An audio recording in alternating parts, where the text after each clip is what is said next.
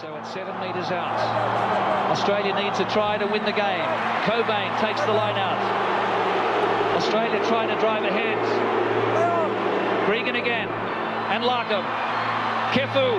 Try Kefu!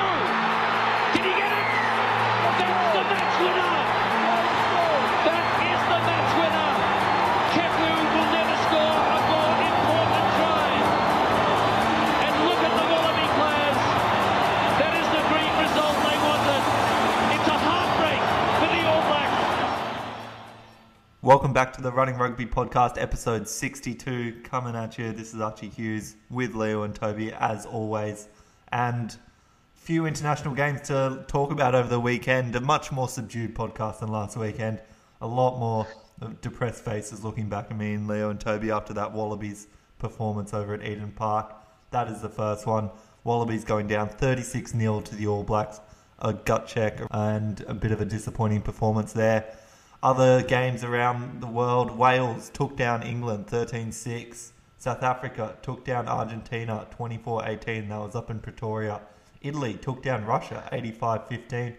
And France put to bed a disappointing Scottish performance 32 3. But probably the big point in that, the All Blacks aren't number one anymore, guys. Wales takes it from the All Blacks with that win in Cardiff 13 6 and we have a new world number one, Wales, first time ever. That's got to feel pretty good. Yeah, good work, Wales. Good. Like that's a consistent.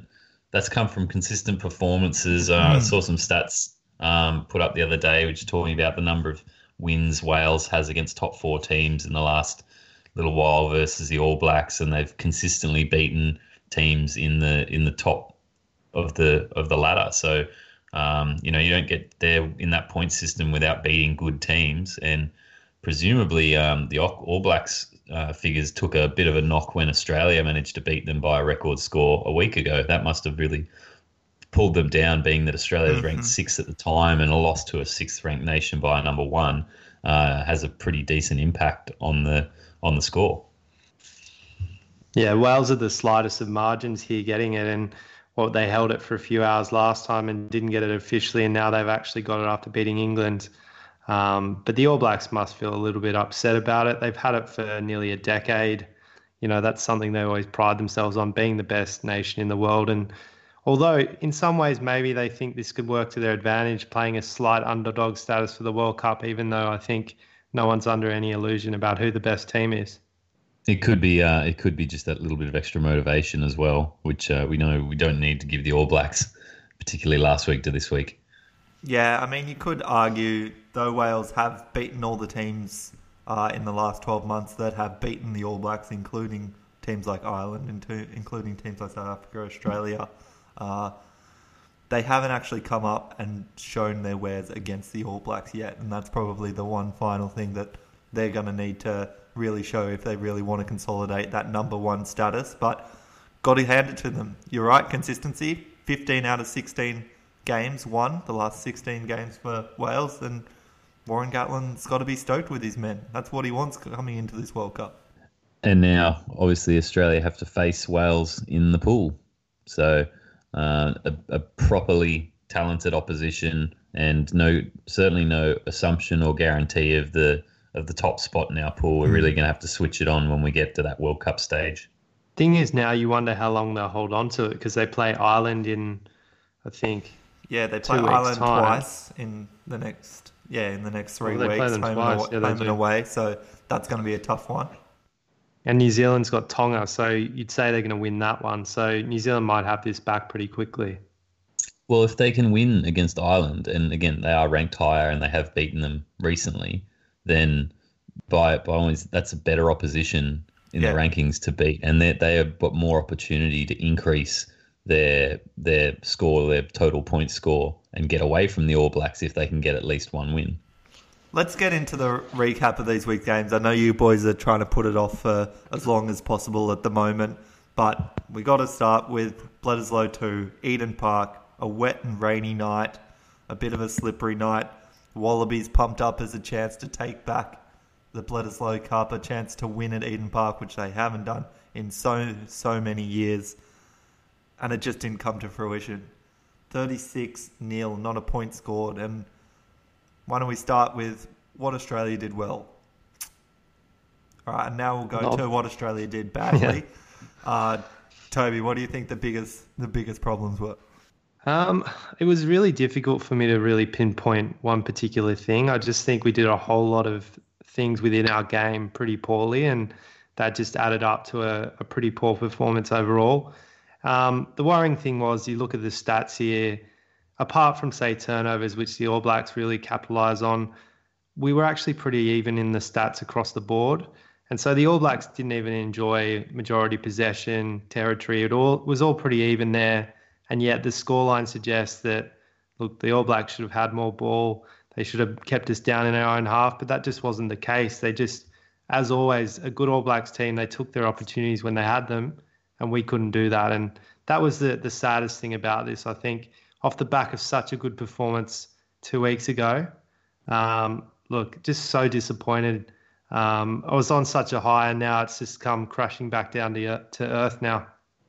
Yeah, my take on this game, we we changed, we definitely changed our tactics somewhat, and that may have been to try and keep things fresh and surprising from the previous week, because obviously the All Blacks had- a full 80 minutes to review and see what we managed to do to break them down, but maybe also an adjustment for the weather, and and probably unfortunately errors in the weather as well. Like if to give us one positive, I actually think the the passing through the back line when we when we were kind of ranging out wide wasn't too inaccurate. We got the ball uh, into the right areas, but the All Blacks had made more efforts to push up and, and rush our our attack, and so we we then didn't have any support and, and the pin uh, the pinpoint precise clean out at the ruck to retain the ball. Um, but yeah, the, the wet weather footy, the more kicking. Uh, we had you know people dropping bombs in the backfield. We had more cutout passes going wider, faster. I don't think that helped us. I think when we went through the hands and drew players, we were actually better off the previous week. You know, the, I think the the kickoff, the very first kickoff, it just sort of felt like, oh, things aren't aren't quite right today. When Lealiifano, um, I believe, stuffed up the first kickoff, and then we piggybacked the All Blacks down the field. Yeah, that's a Um, bad. got start. ourselves under a lot of pressure early, yeah, and and just never wrestled any momentum back from there. Uh, you then go on to miss a couple of penalties, and you know again things just weren't going right. And the, I guess the biggest issue I see is that in 80 minutes we couldn't turn that around. We had a yellow card at one point, so we were, had the numbers advantage. We we had you know 50% possession. We we weren't good on the territory, but that's a result of how effective you are with the ball. So in 80 minutes for us to not to find a way to change our game and and win back some momentum, get some go forward is, is a bit concerning. Yeah, it was tough, especially as you say, like missing a couple of early penalties and even handing really the first try to the All Blacks on the back of some good attacking play. And Beale just gets pressured, throws a pass maybe a little bit behind Hodge. Hodge maybe overrunning a little bit. And then Richie Mo'unga scoops it up and runs 50, 60 metres to score. And such a change around there when we were actually starting to look strong, and that seemed to sap the rest of our strength. But you're right, even with our injection, and we, we talked last week about how good this bench was and what a game changer it can be coming on. And still, it showed some flashes, but we still didn't really capitalize bringing that on. We didn't gain any more momentum, and we couldn't quite convert that into any points. Yeah, like I think our front row stocks, like when Taniela came on, immediately noticeable, trying to get turnovers. Folau Fainga'a brought a lot of energy. though I don't think Tolu was too bad anyway. But you, you're right, you didn't see much impact from. So James Slipper didn't have a, that noticeable impact he's had in the past, probably because the All Blacks were matching the energy and, and didn't take any easy shots. Rob Simmons is not a guy who comes on with a whole lot of energy to to kind of spark the game. He's he's a uh, consistent, more reliable style second rower who's going to do some jobs, but not blow you away with anything. So I guess that's what we've lost by having Rory Arnold out and Coleman coming in to start the match. You don't have that express energy off the bench. And then like Adam Ashley Cooper, did you even notice him? Like I know he didn't play for that long, but I just feel like that's a waste of a spot. Like he's he's a great player of the past. I don't think he's going to bring the same energy coming on now. um, he's I, I don't know what the purpose of that type of player on the bench is. If it's if it's not to spark a recovery in dire circumstances, it what is it to to just defend out a lead? Yeah, I, I just don't think we should be p- picking a player for that sort of purpose. It's the same reason I didn't like Nick Phipps as our backup. Oh, he's a great defender. Well, why are we planning to do a lot of great defense at the end of the game when we probably need to score points? Has has two dads become two granddads now? Is that where we're at with him? Old old grey head uh, Ashley Cooper. Can't stay young forever. He's look. He, he wants to be there. You can't kind of. You can't have a go at him really Yeah, for, you can't fault for the wanting desire. to be He's playing for the obviously- Wallabies. It's yeah. the selectors. Like Yeah, that's you're right. I'm I think I'm we're not angry at him. expecting we're expecting to lock this this game down. We thought, okay, maybe we'll be ahead by five points, and we bring someone on like that. And maybe if O'Connor was slightly carrying something, and he can lock down the game for you, and and he won't make mistakes. But that's not the right mindset. And when we could have had someone's like Maddocks coming on, or I don't know, just someone with a bit more spark in their game at, at this point in time, hmm. I do think it's a waste of position. I don't. I don't like him being selected in the 23, whether you want to waste a spot in the squad for him at this point, maybe for the World Cup, because of his impact around the group generally. But in the 23, he hasn't deserved, like his form hasn't picked him in that team at all. Mm. I don't see where this is coming from. I mean, maybe he's training the house down. I don't think that's enough to, to be earning a spot in this 23. we talk about him as a utility, and I know that's what he's been in the past, but really based on based on where he's spent his time in the last twelve months that we've seen, could you really say he's, a, No, an he's a- effective he's 13. utility player still? Like he's he's spent most of his time on the wing.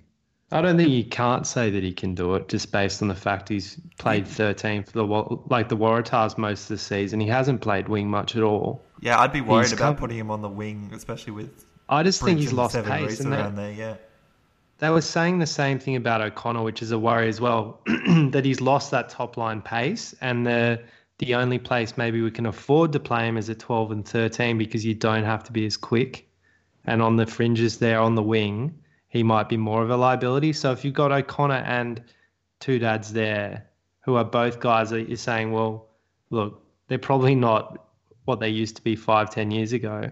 That's such a liability to be ca- carrying two backs in your squad with that kind, those kind of weaknesses.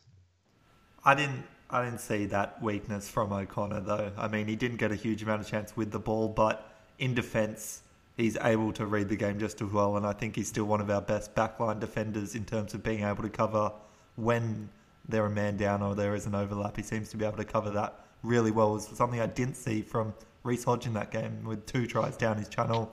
Yeah, he had forwards on the inside struggling to get across, but he got himself caught in no man's land where he didn't come in to help. He stayed on the outside and he's not fast enough to cover people like Bridge on the outside. So people run past him, he turns to try and defend, and suddenly it's a two on one with the fullback. And not not only that, like he, we think he, he was in out of position in attack, maybe overrunning the pass, and and then hmm. not not in the best position and covering in, in defence. But the All Blacks, I feel like they their game also targeted him and, and maybe Marika because it didn't seem like we were shifting our back three around to to really cover all the all the backfield for all these kicks, which left spaces. And then you see someone smart like Aaron Smith starts putting in these short box kicks and long box kicks, and you they're playing exactly what's in front of them rather than just these predictable, repetitive deep box kicks. Um, and and we had to keep adjusting, and we were never quite in the right spot. Well, you can't really be in the right spot if you've got too few people at the back. There's gaps, and they just kick them into the gaps, and that's what the All Blacks did. That was quite smart. They Oh. they forced us to chase the ball. And it comes down to again, we're kicking off the front foot versus kicking defensively, and we were forced to kick defensively most of the time in that game. We never really had the go forward because the All Blacks forward stepped up. We weren't getting the meters outside. Probably Naisarani was still the only one making um, consistent meters in attack, and the rest of us were getting stopped by really good All Blacks defense. And then on the other side, they're having players continually break a few tackles. Ardie Savea, someone really needs to learn to just take him early, take him low, drop, cut his legs out, because people keep trying wrestling up high, and he keeps throwing people off and makes 15 meters, 10, 15 meters every time he gets the ball. Yeah, that's all true. He, he had a great game actually. To talk a bit about the All Blacks, I thought he and, and Sam Cane were really effective. Um, not not only because we weren't particularly effective at countering them, but Hmm. they were doing their they were playing their role really well. And Kieran Read really actually Kieran Read was very physical again in this game. That back row Um, really Sam up. was over the ball. Yeah, and and and there was a, lot of talk about how poor they were last week. So Hmm. that that would have made a big difference to this All Blacks team. Um, the the front row was was funny. Would they? Oh, I thought they were going to actually concede ground because their their props did get um car uh, not carded um penalised in the scrums early on. Yeah. I thought oh, they might be regretting dropping Owen Franks here, um, but no. Later on, they they lifted and um, look, they were they were pretty effective. Patrick Tuipulotu had a had a pretty reasonable game coming in to start, and and the backs all fired. So another in- interesting point for the All Blacks is do people like Rieko Ioane and Ben Smith now have less of a grip on their position? Are they are they at th- under risk under, threat of being uh, excluded from squads or maybe just match day twenty threes? Potentially, I think they showed that the smaller, faster wingers really worked wonders, and that's really what the Springboks have been able to exploit. Rather than having these big bullocking guys, they have these smaller guys that have still managed to front up on defence, but are lightning quick, and they carved through the Australian backline in that case. But speaking of the scrums, Wallabies have got to be embarrassed. Losing or conceding two scrum penalties to a seven man underpowered All Black scrum with Kieran Read in the second row. That's embarrassing, man. That's embarrassing as a Wallabies fan to watch your team not be able to take down a seven man scrum where they're 100 kilos down without Dane Coles. Well, they did it last week as well. They still prevented us really dominating the scrums. We were we were better last week, but Kieran Read went into the second row two weeks in a row, didn't he? I think he did. Oh, I'm pretty sure he did. Anyway, I don't know, man. I again, I don't really want to talk about this game. It's a terrible. Move on. Okay. We can just move on. Ju- Um, All right. all and, right, and just let's- don't not not forget um Mo'unga appears to have some sort of uh, shoulder injury. They haven't Hmm. spoken a lot about it yet. They I think they the noises they're putting out more than more than words are, are just suggesting that he's probably going to be all right.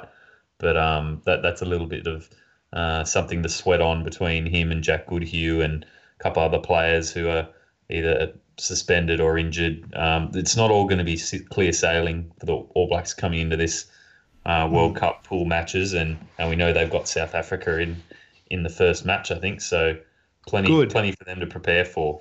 It's not going to be. I hope they I hope nice they get rolled in the pool stage, and then they'll end up playing us and knocking us out in the semi-finals. Arr. Ah. That's the other question. If they come, if we come up against the All Blacks in the World Cup, should that be considered Bledisloe three with a chance to take take the trophy back? It's your third test of the No. year. No, What is it? we're not good enough. We don't deserve another opportunity. Like that was Well, I think we'll be more like- worried about another bit of hardware. just we need to. We had the perfect setup for this, and we blew it. Let's be clear. We even half as well as we did in Perth. It wouldn't have been that scoreline. It would have been like you know, thirty-two to sixteen or something. That was just ridiculous. We didn't score a point. Like, come on. Let's be honest. We got absolutely shown up here. Ladies and gentlemen, the that is Perth the words of a broken man in Toby Hughes. I'm just I'm sick of having so much hope for a team and then bang, it's gone. Like, uh, just come on, a bit of consistency would would go a long way. That's that's a good point. Like consistency is is the one thing Australia definitely can't claim. Going to have these huge peaks and then and then massive troughs as well. On on the, I think Sean Burns are bringing some good stuff to the attacking coach position though, because I remember last year the the attacking to our eyes didn't make any sense. We were doing all these bizarre kicking routines and and it felt like we we didn't want to have the ball the entire time. Well, I think that's certainly changed with Sean Burns. So so credit to him and and the team working together. I think that's talk that, is that's it's all Cheika. The talk is that uh-huh. Cheika Uh-uh. tells him what to implement. No, seriously. I, I I don't know. I don't whatever it is. That's Sean why Burns Larkham still got fired because he wouldn't do what Cheika wanted him to do. And so Well- Cheika said, "No, we're going to play my way." Shaun Berne slightly inexperienced coach going to come in.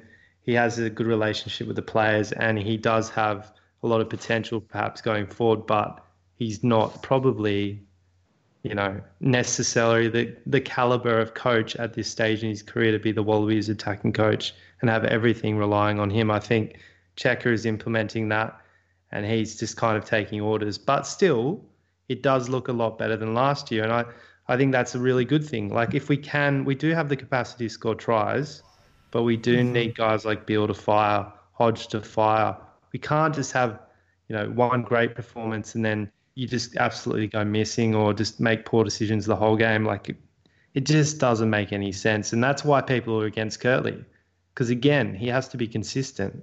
Because we know how good he can be, but he can't just have two good games, one bad game, yeah. and keep jumping around. We need to see this week to week the and how many times in this game early on where we where we were attacking well, uh, but then the, that last pass, so the pass that that Hodge knocks forward, Mo'unga picks up and runs the other way, like that was an opportunity. It was a final pass. You know, the momentum could have swung back the other way. Lots of opportunities like that where things are looking okay, but a small error um, and and the All Blacks. Uh, intensity and, and presence there around the ball they turn around. Their the counter attack has been one of their best features for a long time, and we couldn't wrestle back any momentum. Like that's it's it's that ability to to to- stop and take stock and and settle and start rebuilding and and maybe simplify your game. And we still don't seem to have that capability. So we're we're definitely a uh, a wounded like we're definitely um, ripe for ripe for unsettling and then and then just rolling in these games. But I can tell you, we've been doing that exact thing for three years against England, and England get a roll on from those little erratic mistakes we make. A pass that doesn't go to hand behind the line, someone toes it through or just picks it up and runs 50 meters. I've seen it two or three times with Jamie Joseph. Like, it just happens too often. And Foley's guilty of it. I've seen Bill guilty of it. Um, I don't know. It's just like we're throwing these passes that don't go to hand at the wrong times in games, and we weren't seeing that in Perth. That's why I just don't get it. I know the weather comes into play, but we should be able to adjust. And I just think mm. that sometimes we don't think enough. We're not playing smart rugby occasionally, and it it does really get to me. It does seem to come back to a bit of a mindset because a lot of these games, especially when we start playing these Northern Hemisphere teams, in that first 20, 25 minutes, it's a real struggle and it's a physical battle. And honestly, most of the time, one team doesn't get the leg up on the other until someone makes a mistake. And the Wallabies have been guilty really often of being the first ones to blink, being the first ones to make a mistake, pass go to ground, doing something silly, allowing that team through. And that's going to be the biggest issue, especially when we come up versus Wales, because we know they're going to be very good defensively. But we should have the medal on them when it comes to attacking. We saw this weekend scored able to score one try. Last weekend they were only able to score two tries late. Like they're not they're not going to come out and put 40 points on you like the All Blacks will. So even if we do concede early, we need to solidify because we can beat these teams just on based on attacking power alone. The biggest issue is that Wales are a team that grind you down and you're right, they don't score a lot of points, but they don't make a lot of errors either. Mm. And they hmm. do that with like throughout the game. It's not even just the first 30 minutes, 20 minutes. Like they continue like that. And so we almost need to match them in that department and then also back our attacking abilities, which we can do. But you're right, we just can't blink. We can't be the first ones to make a stupid mistake because then the momentum builds against us. And we have a tough time once we're, you know, once we're behind we do struggle to get it together and, and really yeah. able be able to recover. So let's go into that. That was Wales versus England in this other game, and that was just one try scored in the whole game. England only able to score two penalties. They did have an early yellow card at 30 minutes to Anthony Watson, but their backline really didn't stand out as much in this game as it did in Twickenham a week before, where you had Jonathan Joseph and Anthony Watson and Cokanasiga going really well and really breaking through line at will. Wales' defence really solidified in this one, and good on them as well because they've lost their front line uh, fly half with Gareth Anscombe going down with ACL. He's out of the World Cup now, so Dan Biggar had to come in. is by all means very, very handy and was previously their front line half, uh, fly half, and seems to be leading that team well, kicking well. So I'm still con- things to see. I'm still confused with England that you know you've got Farrell obviously on the bench, you got Tua Tuilagi on the bench, you got Ben Youngs on the bench. Are they just are they playing is- a this second is not half their- string team? Like how Yeah. how is this factoring in? Because obviously they had a good win last week. Hmm. Um, but I know that I think last week as well they were playing Ford at ten. So They were. it's interesting that Farrell is being rested. I think they're just, yeah, I think they're just holding him back because they're worried about him getting injured.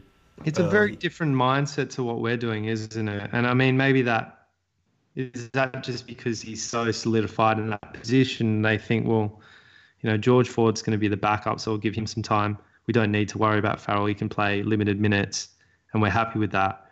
Whereas somewhere, someone like Australia is like, who's our ten? We're still trying to figure that out. Similar with New Zealand, who should be ten? Who should be at 15? Like they're still working out these things, whereas England seem to already know their combinations maybe a bit more firmly. See, I don't know if it's the best result for them because they don't have a concrete idea of who they're playing at 12 and 13. And so I, still would be thinking Tuilagi, it's got to be Tuilagi. he was he was really dynamic last week coming off the bench and broke straight through the Welsh defense that had stopped so many. So Mm. I think if Tuolang is healthy, I think that's a really good option. But And then you got Jonny May coming back. You know, Daly's going to be there somewhere. Cokanasiga, you can maybe he starts, maybe he doesn't. But England's a funny one because they do have good depth and they are kind of able to rotate quite well um, Mm-hmm. and give these guys some needed time. Whereas I don't think, you know, even for Well, again, Australia doesn't have that luxury almost. You'd expect their backline to be Youngs, Farrell, potentially Tuilagi, and then Slade at 13. But we're not going to see that probably. Potentially, they might roll it out against Ireland in the coming week. Yeah, that's that's true. You'd hope to see that they're going to actually play that combination because otherwise it's going to be a really fresh because those players haven't played together with Tu- Tuilagi there in a long time. Well, they've got Ireland, then they've got Italy. So I think you're right. Maybe they're targeting this coming game to to really step it up. But it is a different mindset, and Eddie seems to know what he's doing. But you'd have to think as well. Yeah, are they going to be slightly sluggish coming into that pool stage of the World Cup, where they have France, who looks potentially in form, and Argentina, I think, will be a threat. So they really do have to be playing some good rugby from the start of that tournament. Is it interesting, just speaking more broadly about these these schedules? So the Northern Hemisphere teams, the guys in the Six Nations, so they played one or two games during our three to four game sort of rugby championship and this extra international, but they've got another three, two or three internationals more leading into the into the World Cup. Are they just matching us with four internationals thereabouts and playing them a bit closer to the World Cup, or are they actually playing more games than the Southern Hemisphere nations? I think it might be four, maybe it's still just four and it's just a bit later. Yeah, I think it's. I think from what I can see here, it's about four games that each team Yeah. gets, but it does vary a little bit. Um, but yeah, you're right. Like it, it's only just started in the last kind of week or so, effectively. So they've had a later start to it. So a longer lead in, um, and they've been training together for for quite a while. These squads after the Northern Hemisphere tournaments have come to an end, but yeah, like they're timing almost like they're playing games closer to the start of the World Cup. Yeah, so it'll be interesting to see how teams like Wales, England, Ireland, if they they come in and they seem to be sort of warm already, they're they're match fit, and and they're sort of straight into the task. You know, a team like I guess New Zealand and South Africa are going to have the same challenge that they play each other, and and they're coming off probably at least a couple of weeks, um, where they or maybe even a month where they've played one game. Be, Mm, I think that- curious to see how, how it sets up for both does- groups.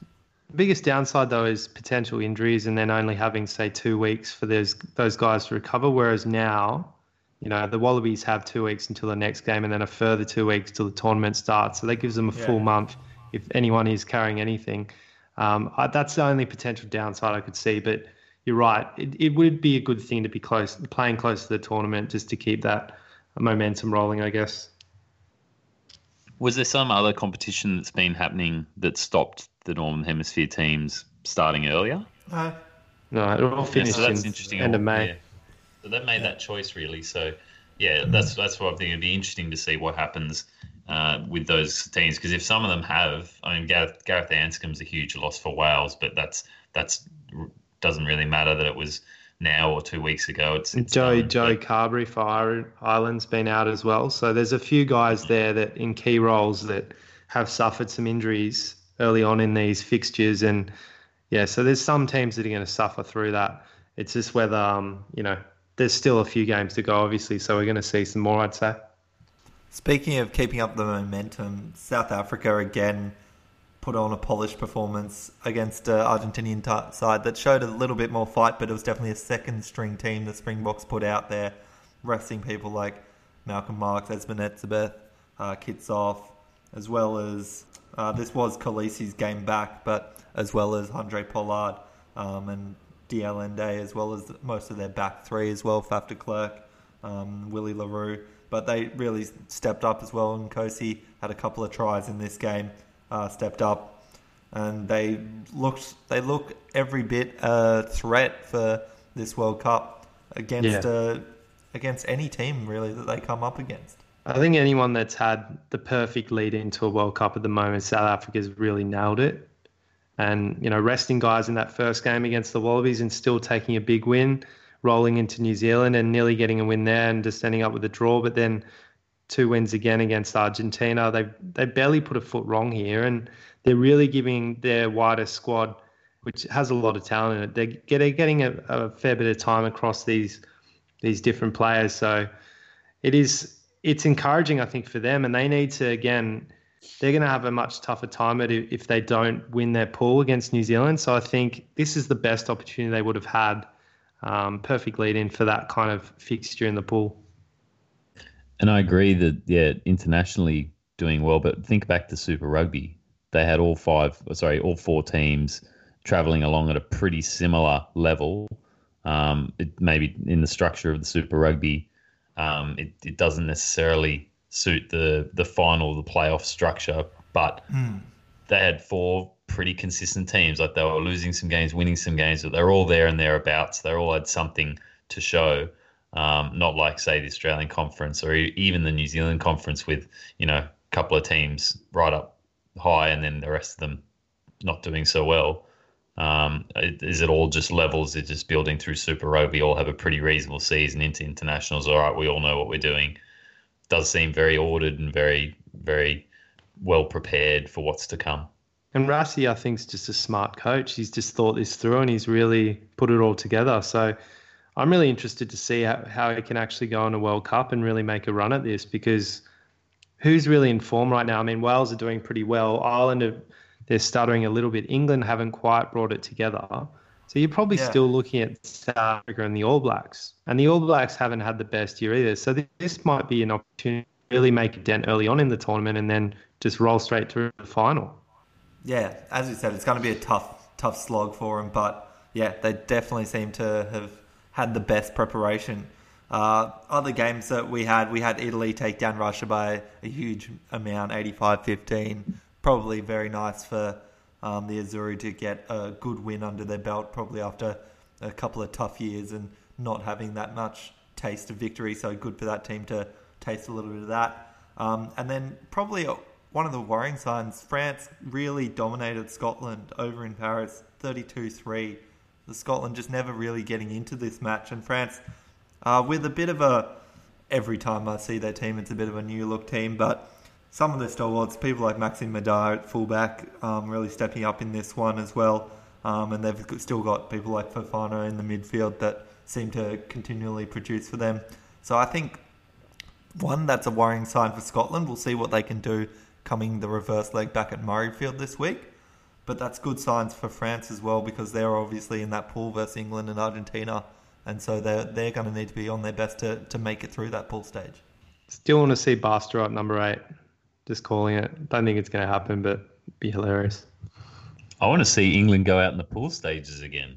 There's there's there's a don't, here. Don't think it's going to happen. I think they're ultimate like sneaky sneaky dark horse for everything. They they yeah. can pull it together out of nowhere and and look look amazing. And they were pretty good last year against New Zealand. They were crippled when they had um those red cards, but yeah.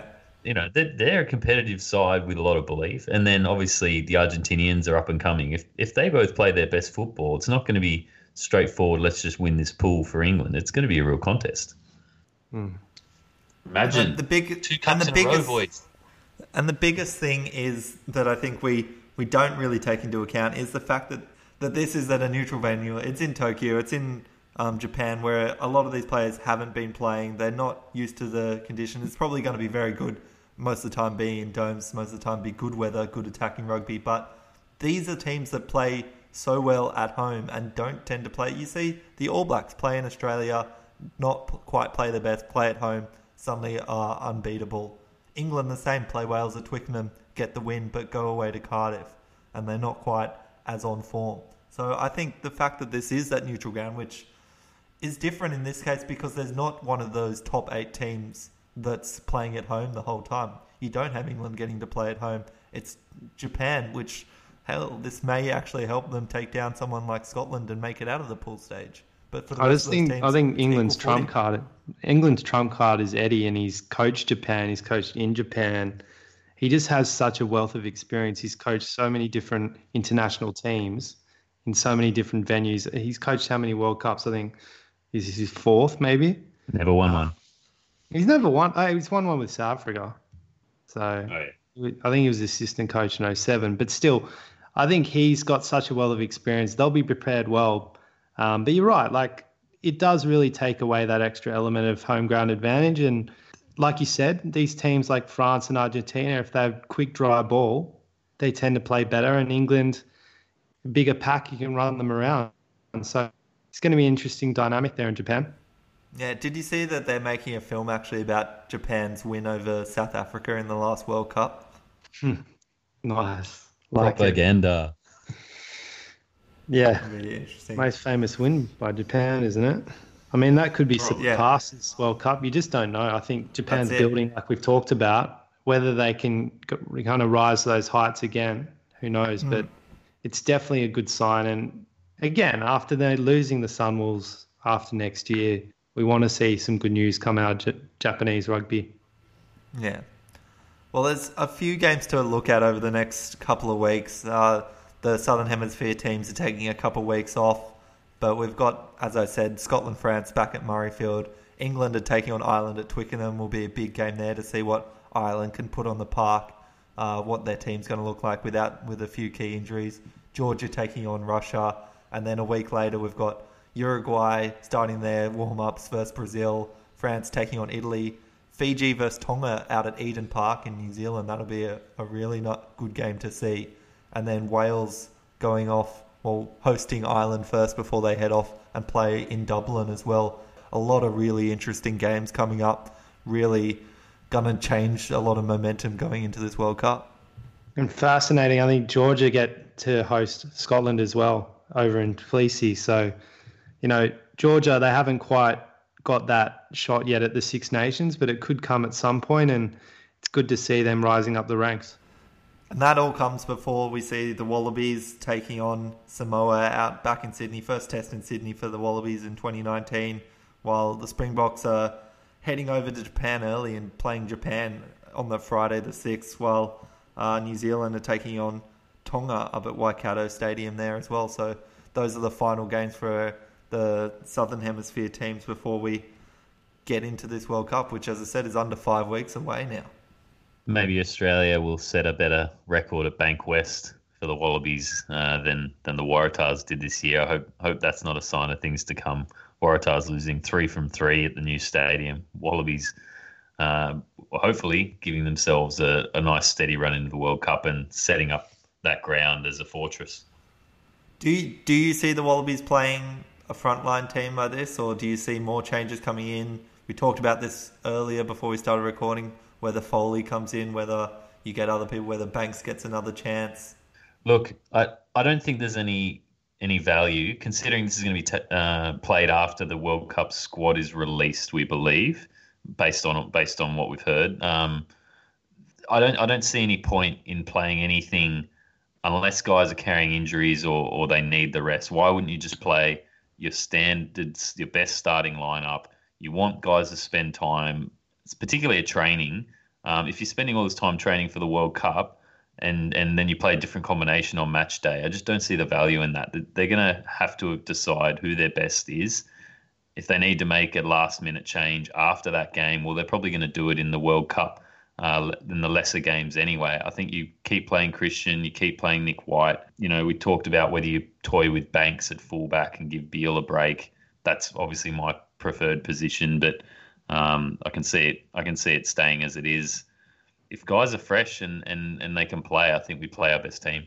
Well, this is all assuming that, say, someone like Banks is actually picked in the squad. And this is the trouble, right? At the moment, we don't know who's going to be there. Guys like Banks could miss out. DHP could miss out potentially. Guys we wanted to see, like Valetini, could miss out. Jack Dempsey could miss out. So we don't know how that squad's actually going to settle. But once it does, I still believe because of how poorly we played against the All Blacks in Eden Park that spots like the 10 spot for the Wallabies are still open. And I think that's why someone like Foley will get an opportunity to show how he can play in this new system because he's only had one opportunity so far and then Christian's had three in a row now. So I think it's only fair for certain positions that guys do get another opportunity. And I think Foley will be one of them. Look, I'd, I'd still be keeping another guy that if he makes the squad, I think TK will get another opportunity at 13. Um, but there is some could miss out, which would be, I think, extremely sad for him. But yeah, there's certain positions I think that you have to play the top guys, like Samu Kerevi. I think, you know, you don't really need to rest him. I think he's going to develop further in that 12 spot. Play him. Nick White deserves to retain his spot at nine. Isi Naisarani should be there at eight. It's whether Pocock gets a run, maybe potentially. Or do you put him in cotton wool? That's another option, you know, because Hooper might not need to play this game. He's taken a lot of hits over the last you know, four games, do you just wrap him up a little bit and let Pocock have a run? Who knows? These are all these things that come into play at the moment based on how well guys are tracking, are they injured or not, who gets picked in the squad. There's just so many variables at the moment. I think we'll probably be able to pick things a little more clearly once we know the squad. See, I'm more the feeling that some of those guys, I agree that if you're going to rest people, it is those guys like Hooper that's assured. Isi Naisarani probably could rest because he's you know that he's going to be your eight. Samu Kerevi could be your twelve. But what happens if you do like as you say and you put Foley into ten, TK back into thirteen, or any of these players back in, and they have a really good game? But then you're saying, well, they've had a really good game against Samoa. Does well, you've got to take that into consideration. Really good. no, that, it's if, all. If I don't Foley think it helps you. Like, does that really help you. you make that decision versus Fiji? Like, no. okay, well then they're going to play well against Fiji, and then does that mean they're going to play well against Wales, or do you want? Look, like, I, I would I say I think that might make more questions and probably some yeah. questions. Well, if you if you pick ask Cheika that he doesn't you, want to answer. If you pick Christian in the game against Samoa, unless he gets injured or has the worst game of his life, there's no way Foley comes in at ten against Fiji. So, do you say Foley one more chance? We know what Christian can do. Here's your opportunity, but it is against Samoa. So we're going to keep that in. You know, it's all relative in terms of performance. It's a weaker team. If he doesn't hmm. play really well, means look, he's got absolutely no shot. But yeah, if Christian well, has a has a terrible game, possibly for the second, you know, consecutive game because he didn't play that well against the ABs in Auckland, then what do you do? And you go, okay, well, should we be looking at Foley or we can't because it's now we got Fiji? Or do you say, well, we keep rolling you Christian? Put, I don't know. Do you get do you get Foley onto the bench then, and then be like, that's oh, what I that's what I've been saying the whole time. Like now, To'omua has a, a slightly better game. His best game of the series. He didn't even do that much. He looked a bit better, but now Foley hasn't up, had an opportunity for three or four weeks. It's just, I think it's it's been a poor selection on the part of the, the panel with guys like To'omua. And even Banks dropping him after the first game. And then what he gets one run off the bench and that's it. It's it's not good player management, in my opinion, with these certain guys that are slightly on the fringe, but possibly still need more opportunities to show their wares. I think you you gain the opportunity if you if you say play your best best team and people don't have the best game, you go and you review that game and you've got time through training to work on what went wrong. None of these guys are incompetent footballers. Obviously, they are where they are because they can play well. If if your frontline guys have a poor game, rather than going, oh well, maybe Christian's not the guy based on one or two games, it's just it's it's more tape for you to go back and work with him on what he's not doing as well as in other games where he did play really well. So you say, okay, in this game you did this really well. In this game you look like you were trying to do this instead. Let's not, you know, stick to the plan, whatever it is.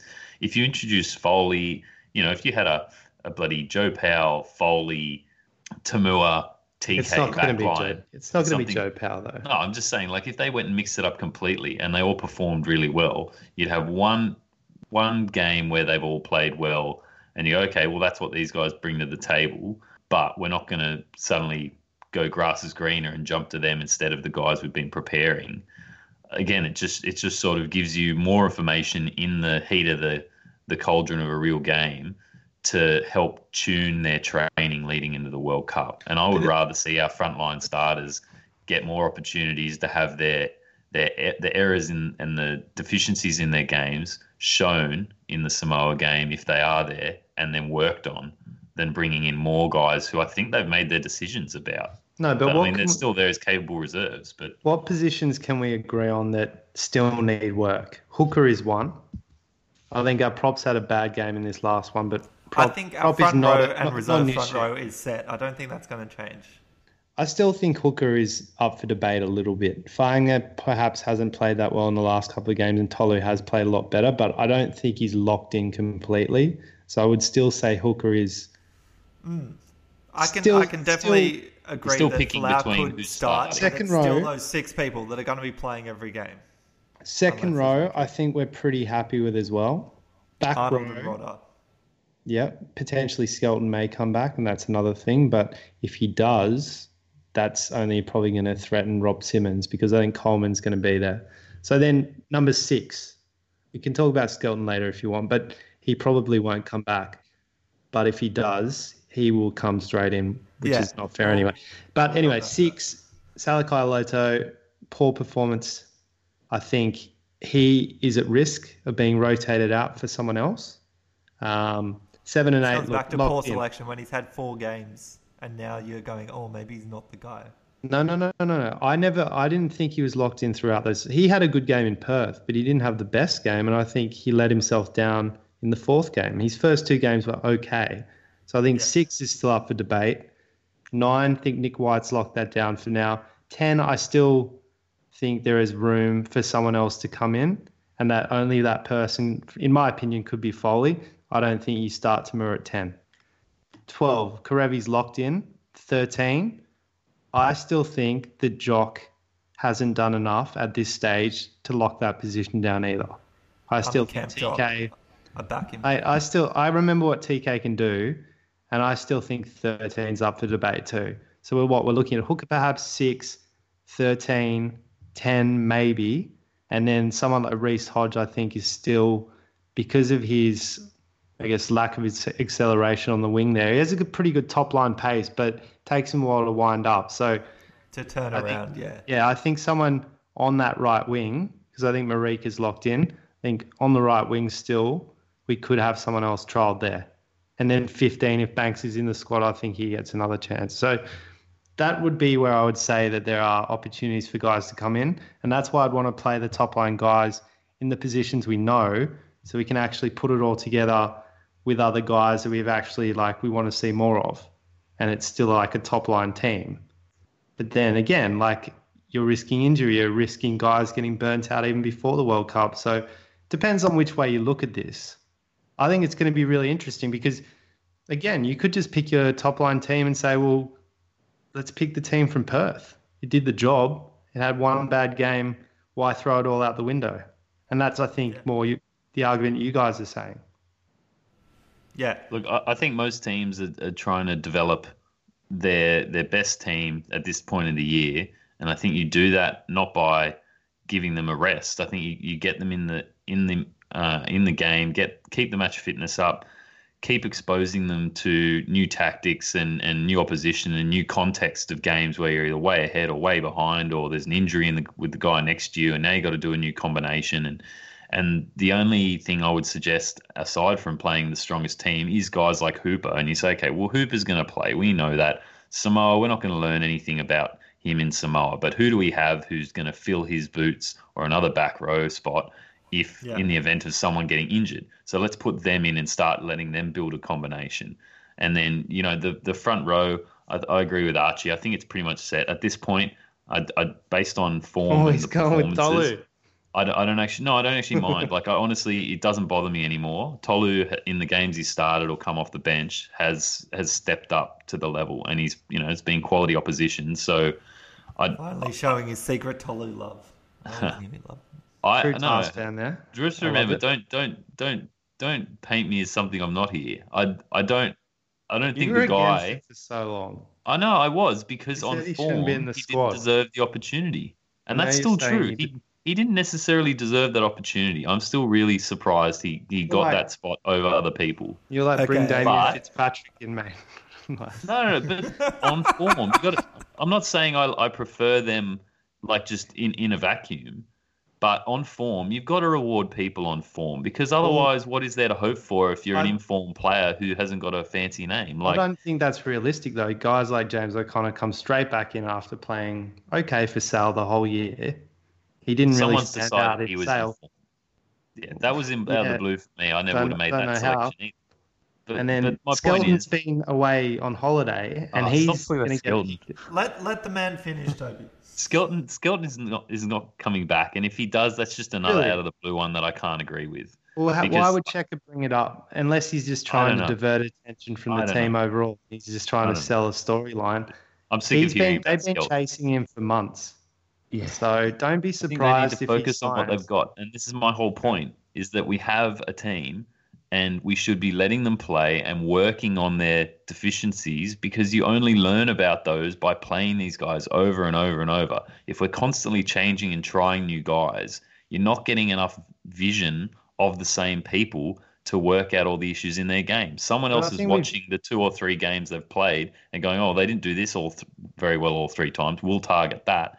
And then you learn that they're not strong in that area in a game against the we- All Blacks. We 'Cause just they've did figured that, out for three haven't. Games. We just did that for three games, and it didn't Still work not enough. in the end. Keep going. Okay. It If I can time. just ask you which which We position won two out of those three games 15 versus the one. Sorry. We played we played okay against Argentina, and we won well in Perth. I would say one number one. game. But if Two if you guys could pick one or two possessions in the starting lineup that you would change, going on your theory that we we picked the best team for Samoa, which are the positions that you would still want to tinker with? Is there Well, one like or I said or Hooper. none? Like I said, Hooper. no, no. no. Just You, you're playing Hooper, for example. Like you're playing your top Oh, for line. your frontline team, who would you the- actually change out if you had your way? Who would you from that Eden Park test? Would you get rid of Lukhan? Would you get rid of Beale? Like, is there one guy that you would actually change in that starting lineup, or you wouldn't make any changes? Uh, I wouldn't. I wouldn't make many changes. I still. I still want to see Banks over Beale.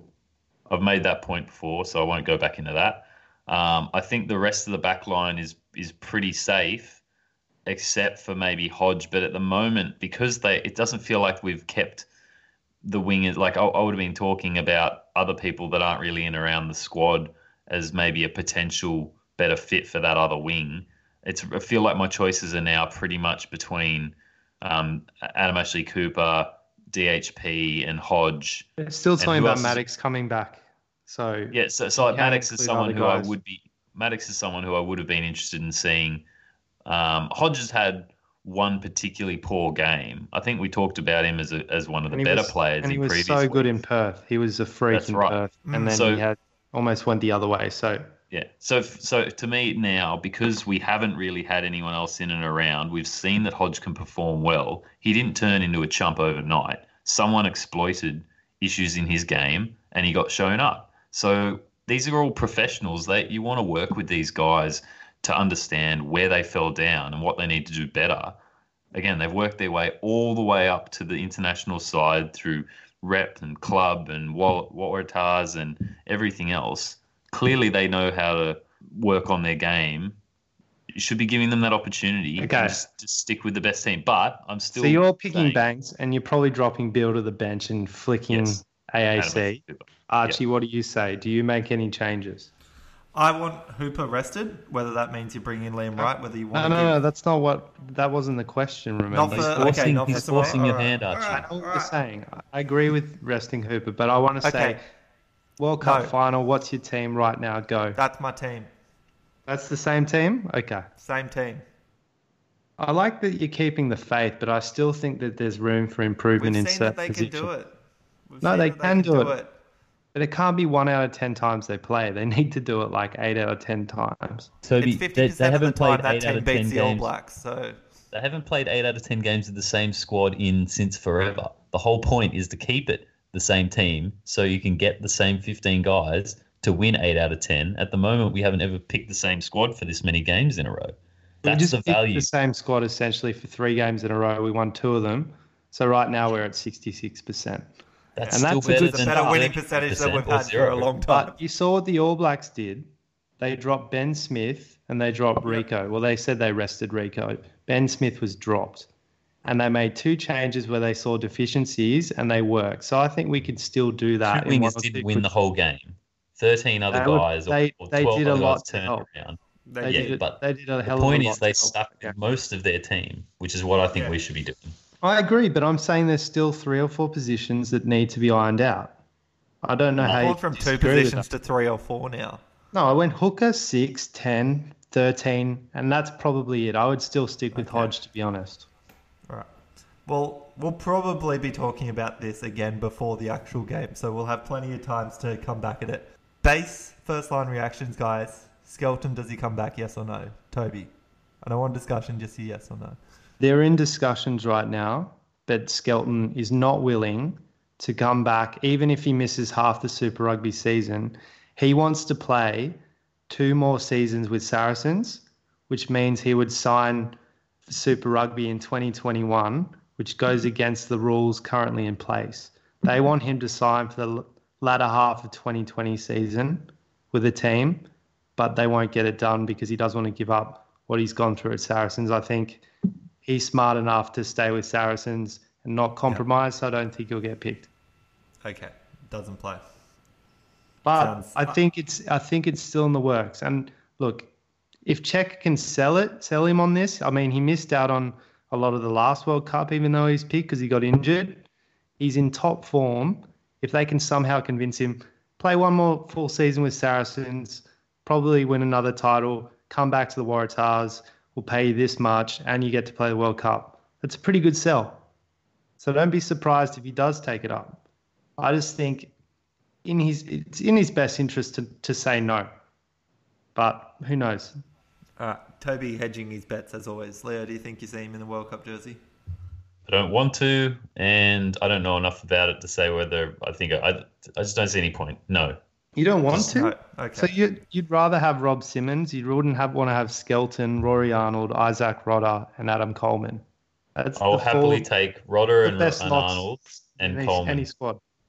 I'll happily. You can only have. You're only going to have three, and I want the three guys that have been there developing combinations, line out, scrums this entire time. I'm not being a, bring a poster boy in at the last minute. No He's more. not a poster boy. He's- one of the best Cheika's trying to make him. He was one of the best locks in the premiership this year, so I don't think he's a poster boy. But I think I would have it learned that goes off a against. poster. I would have learnt that off a poster because I have no other vision of him. He hasn't been involved in the team for how many years. I'm not interested in, in new faces at this point in time. It's too late. Give it up, Cheika. Give it up. All right, we'll leave it there. Other news that I just wanted to highlight: uh, one of the pod's favourites, Will Miller, signed down at the Brumbies now, um, looking to lock himself into that David Pocock role and take over. But they also have a wealth of back rows there, so it'll be interesting to see if he if he works out a starting spot in the number seven there down at the Brumbies next season. But that's a long way away from this point. But well done, Will Miller. Mate, King of, yeah, yeah. King of the North and King of the South Coast, soon to be King of Canberra. What a legend. Building an empire. Um, that's we should probably leave it there, boys. That's enough fiery discussion. We need everyone some time to cool down, Toby. Uh, But yeah, I was pretty calm. No, I like it. I like I like the passionate discussions. Um, we'll keep everyone up to date on what's happening in all those games around. Make sure to continue to keep an eye on our social media, Twitter at Running Rugby Pod or Instagram at Running Rugby Podcast, and make sure to download and press the subscribe button at Apple iTunes or Spotify, wherever you listen to your podcasts. Thanks guys for stopping in. We'll probably be off for about a week or two. Um, we'll be back possibly just before the Wallabies take on Samoa, but we'll give a wrap up of everything that's happened in the interim and hopefully we'll have some World Cup squads to talk about as well, guys. Thanks for stopping by, and for all the rest of you, keep on running. Run.